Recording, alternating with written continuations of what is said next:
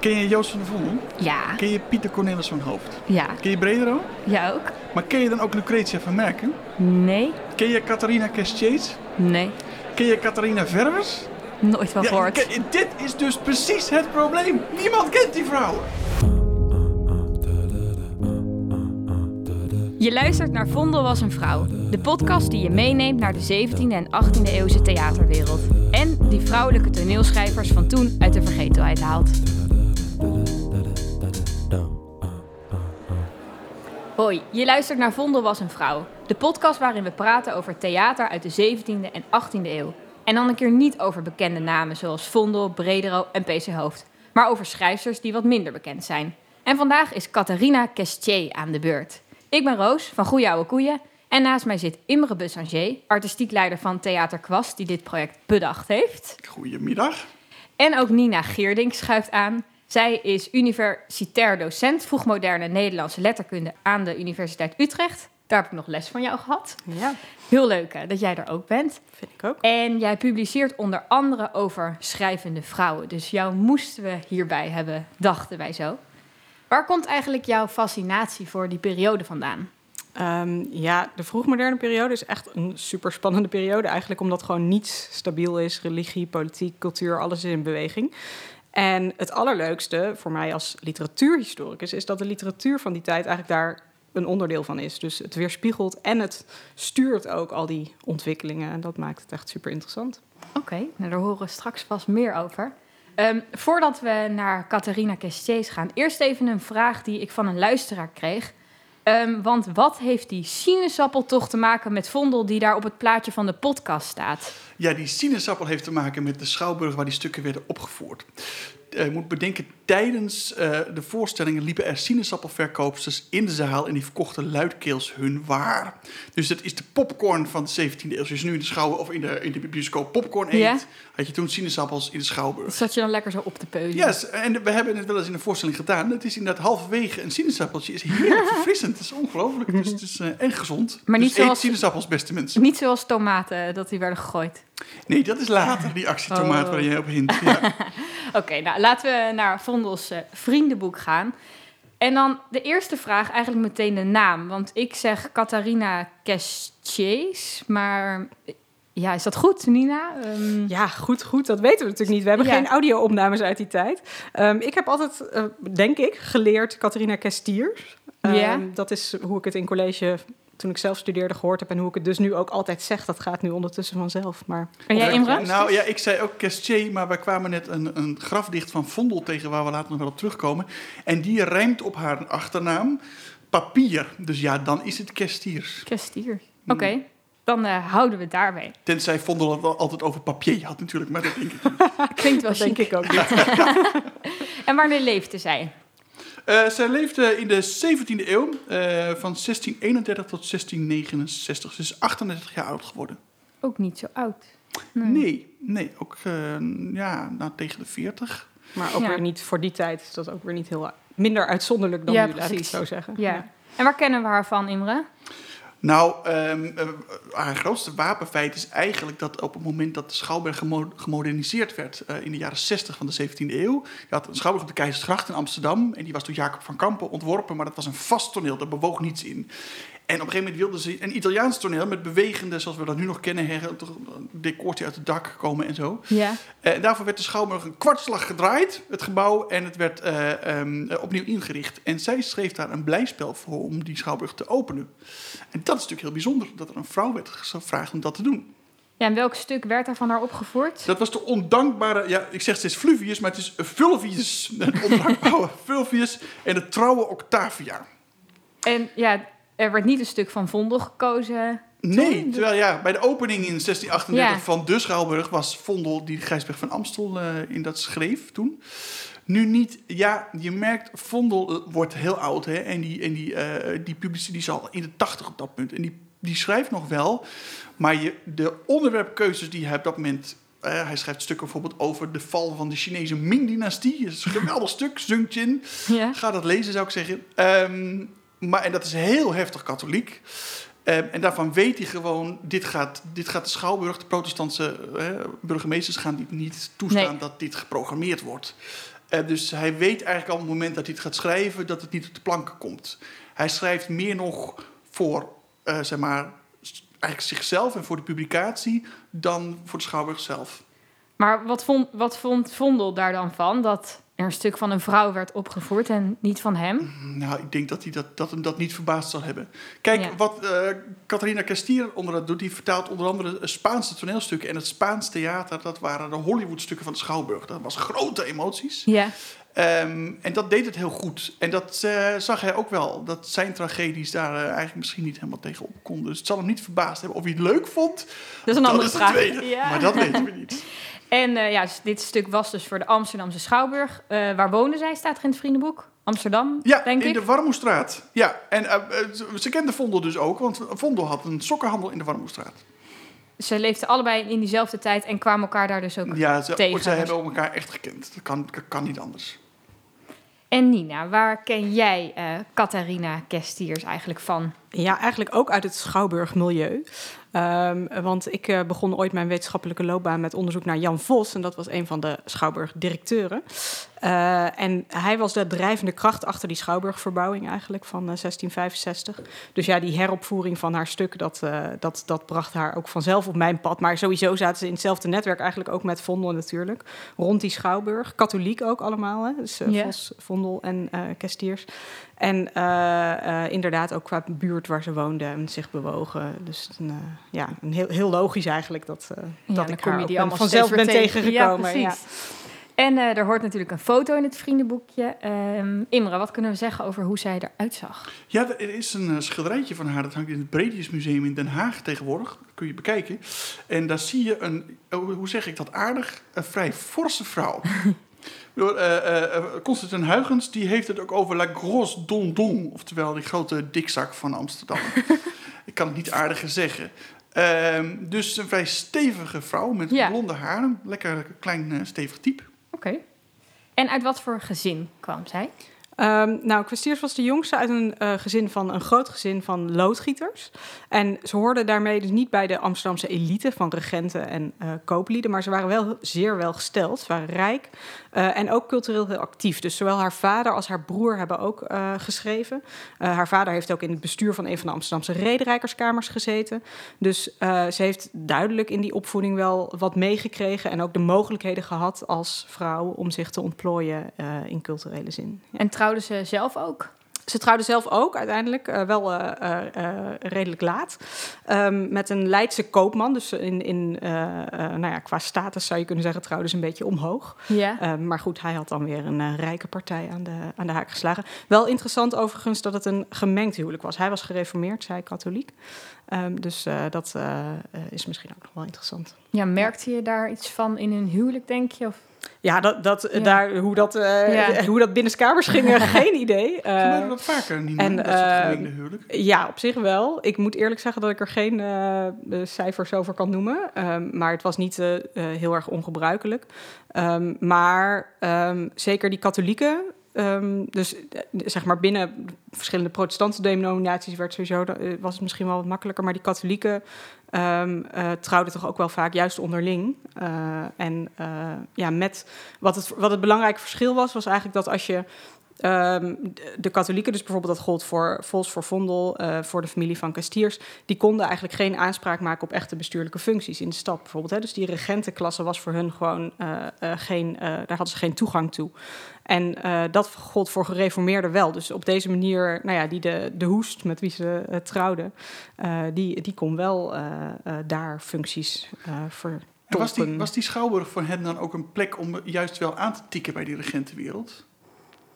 Ehm, ja, nou, het was eigenlijk het hoogst haalbare, zou je kunnen zeggen. Dus eh, het Schouwburgbestuur, waar bijvoorbeeld Jan Vos dan in heeft gezeten... dat was eigenlijk de enige bestuurdersfunctie, zou je kunnen zeggen... die je eh, als katholiek eh, in de stad Amsterdam of de, kon, kon bereiken. Katholieken Ja, hebben natuurlijk ook gevoel voor dus, theater. dus dat zal het, ja. Nou ja, dat is wel een van de... Er zitten, dus, er zitten relatief veel eh, katholieken altijd in het Schouwburgbestuur. En het is wel een van de verklaringen die heel vaak geopperd is. Zo van, hè, dat... dat, dat, zit al in de mis. Nou ja, ja. de- Ja. eh, ander, en andersom, de gereformeerden hadden er natuurlijk hè, de, de echte echt orthodox Meer gereformeerden hadden er natuurlijk bezwaren tegen. Ja, Dus ergens is het, is het vanuit die herkomst misschien ook wel logisch. Maar het heeft zeker ook iets met sociale status te maken. En met dat dat simpelweg gewoon eh, ja, min of meer de enige mogelijkheid eh, was. Ja, nog over dat huwelijk. Vaak hoor je toch dat als deze schrijvende vrouwen dan gaan trouwen, eh, dat dat niet echt goed samengaat met dat dichten. Eh, wat dat ja, haar huwelijk daar Ja, op? Eh, nou, dat was inderdaad het beeld. En, en Kwestiers is daar een heel goed voorbeeld van. Want die is inderdaad eh, min of meer opgehouden eh, met schrijven. Ze heeft nog wel wat gedaan. Ze heeft zeker, ze heeft nog zelfs iets gepubliceerd na haar huwelijk. Maar dat was al grotendeels wel al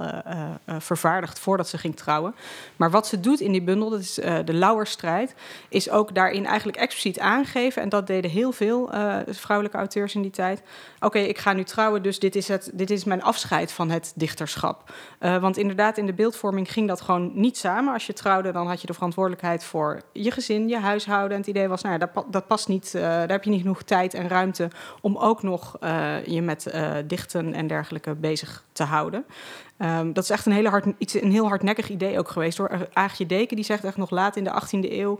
heeft zo'n gedicht waarin ze zegt van... nou, ik waardeer vrouwen die, die goed kunnen schrijven... en die veel boeken lezen, die waardeer ik wel. Maar het meest waardeer ik toch de goede moeders en de goede echtgenotes. En dat is wat je in een vrouw uiteindelijk wil waarderen. En die twee kan je dus niet Ehm, verenigen. En, het Nee. idee. en het idee is dat dat inderdaad niet eh, verenigd kan worden. Er zijn, er zijn heel veel uitzonderingen op hoor. Dus het is, het is een, eh, eh, een beeld. Het is ook iets wat echt nog eens, waar echt nog eens meer onderzoek naar gedaan moet worden. Mhm. Want doordat ze het steeds zeggen, geloven wij het ook allemaal. Ja. Maar volgens mij zijn er dus nog best wel veel uitzonderingen. Nou ja, dan even terug naar die periode waarin ze wel veel schreef. Ehm, hoe beroemd was Kestier in die tijd? Ja, ja, Nina. ze, was, nou ja, ja, ze was zeker wel eh, eh, beroemd. In ieder geval in kringen van, eh, van dichters. Heel veel mannelijke tijdgenoten hebben lofdichten over haar geschreven. Eh, het is wel interessant om te zien wat daarbij ook een rol speelt. Is niet alleen haar dichterschap, maar ook allerlei andere eh, vrije tijdsactiviteiten die ze, eh, waar ze zich mee bezighoudt. En die voor, voor tijdgenoten ook wel een beetje als inwisselbaar gezien werden. Als vrouw, als je je vrije tijd nuttig besteedde, nou, dan kon met dichten. Maar dan kon je ook bijvoorbeeld eh, de knipkunst eh, eh, beoefenen of boetseren of gravures maken. Ja, want zij maakt er toch gravures Zij maakt ook zelf gravures, eigen ja. uitgaven. Ja. die zijn geweldig. Ja, Ja. ja. En, eh, en dus, dus zij is wat dat betreft een beetje een allround... eh Dat is van alles, eh, ja. ja, creatieveling zou je tegenwoordig zeggen. opschrijven? Nou, en ik ben haar heel dankbaar voor die gravures, want je hebt niet zoveel afbeeldingen van theater in vol bedrijf. En zij was heel bekend met die schouwburg en ze laten allerlei details zien hoe dat eraan toe ging op zo'n toneel. Ja, dan heb je echt een Dus- inside blik. Ja, dus eh, een leuke schrijfster, maar ook een hele goede graveur. En ja, je noemde net al dat ze dus wel bekend was in dat netwerk eh, van al die dichters. Kun je daar iets meer over vertellen? Want dat is volgens mij helemaal eh, jouw onderwerp. Ehm, ja, eh, ik zit even te denken in welk opzicht. Ja. Ehm, eh, ja, ze, ze, had, ze had heel veel eh, eh, contact. Hè. Dat was, gedichten werden heel vaak, waren eigenlijk een sociaal medium ook. En dus er worden heel veel lofdichten op haar geschreven door mannelijke tijdgenoten. Maar ze gebruikt zelf ook gedichten om nou ja, te netwerken weer met andere, andere werkt de het dan lof zo? te of- bezingen. werkt het zo van als ik een lofdicht voor jou schrijf, dan schrijf jij er eentje voor mij? Dat is, dat een ja, voor wat hoort wat is wel een beetje de vroegmoderne moraal. Ja, en daar, dat, dat gaat soms heel ver. Hè. Dit voert misschien ook een beetje ver. Maar eh, Johan Huidenkoper, burgemeesterszoon, heeft bijvoorbeeld, eh, hebben we overgeleverd in het archief, een dagboek waarin hij bijhoudt welke gunsten hij aan anderen verleent. Ja. Zodat hij weet van wie hij nog eens wat terug kan vragen. Oh. En andersom. Dus daar wordt echt een hele balans van en bijgehouden. lijstjes. Ja, daar is. eh, en dat, ja. daar vallen dit soort gedichten dus ook op. Ehm, en dit soort gedichten zijn, zijn eigenlijk inderdaad, ja, wat dat betreft, vergelijkbaar. interessant, ja. Ja.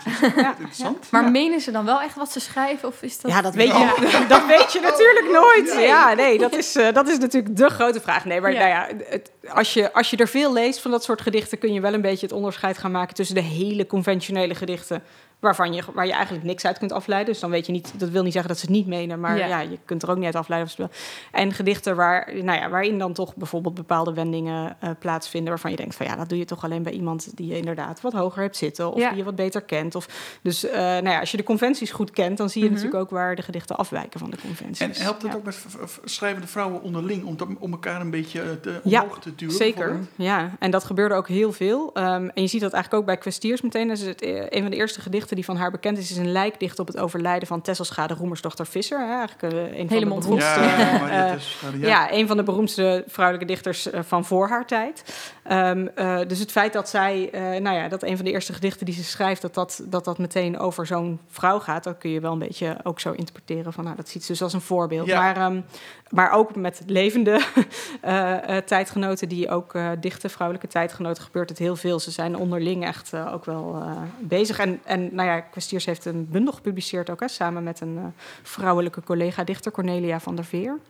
eh, waarin ze allemaal was gedichten dat voor eh, elkaar... uitzonderlijk? De, was zij daarin... het publiceren, ja, het zelf zeker. publiceren ja, is toch ja, wel... Ja. ja, ja, ja, eigenlijk zijn er van voor die tijd... Nou, de, de eerste eh, zelfstandige niet-religieuze publicatie van een vrouw... eh, dateert uit de jaren 50, dus iets eerder. Ehm, dus het is niet helemaal de eerste, maar eh, Van der Veer en Kestiers hebben wel... Lopen vooraan. lopen vooraan, zeker. Ehm, en eh, zeker ook omdat ze eigenlijk zichzelf echt het middelpunt van die publicatie maken. Eh, dus het, het, het, ze, ze schrijven gedichten aan elkaar. Het heet de Lauwerstrijd. Dus ze strijden in dichtvorm om de vraag wie van ons verdient de Lauwerkrans. Mm. Ja. Ze zeggen allebei steeds heel bescheiden: ik niet, Ja, jij verdient hem. Maar goed, eigenlijk- maar ja. ondertussen is het dus wel in ieder geval één van de twee Ja. vrouwen die hem verdient, zou je kunnen zeggen. Oh, ja. ja. Grappig hoe dat gaat. Ja. Heel Ja. even iets heel anders. Ehm, ook voor deze aflevering hebben we weer een interessante vraag die is ingezonden. En dit keer is dat van Dorien de Jonge. Zij is eh, kostuumontwerper. Ik ben Dorien de Jonge, kostuumontwerper en dit is mijn vraag. Waren er in die tijd, de 17e, 18e eeuw, specialisten die de kostumering verzorgden of droegen de acteurs bestaande kleding? En de volgende vraag, hoe werden de kostuums gewassen? Was er eigenlijk, werd er eigenlijk gewassen of was het een gore en stinkende boel?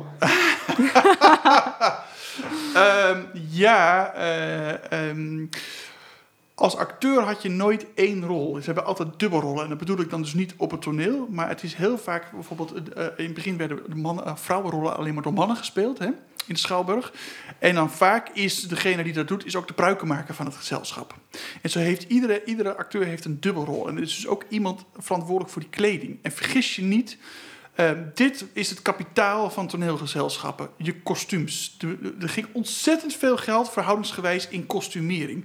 Dus dat is niet tweedehands rommel. Nee, dat, daar probeer je echt uit te pakken met de mooiste stoffen. Ehm, want met die stoffen creëer je een andere wereld, een illusie. Die je nodig hebt om eh, binnen dat vaste toneel iedere keer een ander verhaal te maken. En ook binnen dat, je moet bedenken, het is allemaal met kaarslicht of daglicht. Hoe gekker het kostuum met rare vormen erin, hoe spannender dat het wordt om naar te kijken. Dus die kostuums waren de showpieces. Eh, ik ga ervan uit dat dat gewassen werd, ja. Gelukkig kunnen we dat doorgeven aan Dorien. nou ja, weer even terug naar eh Eh, mannen waren dus onder de indruk eh, van haar eh, in die tijd, dat blijkt wel. Ehm, en toen ze overleed, betreurde Vondel haar dood zelfs in een grafdicht. Ehm Imre, wat stond daarin? Ja, dat grafdicht, ik heb het hier. Daar staat de nijd des zerks bedekt de schoonheid van Kestier, die geest nog schoner leeft in hout en wit papier. Dan zie je dus Kestier Ja, daar papier. hebben we hem. En je ziet dus dat ze niet alleen bekend is van dingen schrijven, maar ook vooral van dingen eh, tekenen. Hè? Dat noemt eigenlijk houten papier. In aarde en hemel rees om haar een groot krak- krakeel. Elk trok de hemelwonde ziel het schoonste deel. Ja, dit is Vondel natuurlijk. Dat zal zijn, Vondel maar over je schrijven. Ja, je Hoe kan het dan toch dat er vandaag de dag geen park of straat of wat dan ook naar haar vernoemd is? Ja, eh, helemaal wat Nina net vertelt, vind ik ook wel heel interessant dat zij vooraan loopt in het zelf publiceren. Dan denk je van, ja, dit is, dit is wel weer iemand die door een glazen plafond ging. En het is Ja. gek dat wij haar vergeten zijn. Ja, de aandacht voor dit soort dames is gewoon altijd. En dat heeft toch te maken met dat idee. eh, wat de rol is van een vrouw. En dat zie je al in dat trouwen. Dit past eigenlijk niet in wat geïnterpreteerd werd als de rol van een vrouw. Dat is toch thuis. eh, dus dat wordt gemarginaliseerd. En zo verdwijnt het uit de geschiedenis. En kijk, het repertoire raakt natuurlijk ook verouderd in Schouwburg. Ja. Ehm, dus dat speelt absoluut ook een. eh, Nou, laten wij dan nog afsluiten met een eh, mooie zin uit haar werk. Ja, ik, ik vond dit wel mooi over haar, haar, haar persoonlijk credo is ik min mijn vrijheid. En daar heeft ze een drietal gedichten over geschreven. En ik wou deze even daar een stukje uit citeren. Ehm, en dan eh, zegt ze eigenlijk, eh, ze schrijft dit. Ik vind in uw wijsheid rust, die mij steeds vreugd bereidt Elk minne hetgeen hem, hem lust, ik min mijn vrijheid. Kortom, in het schrijven, in het geestelijke vind ik mijn vrijheid.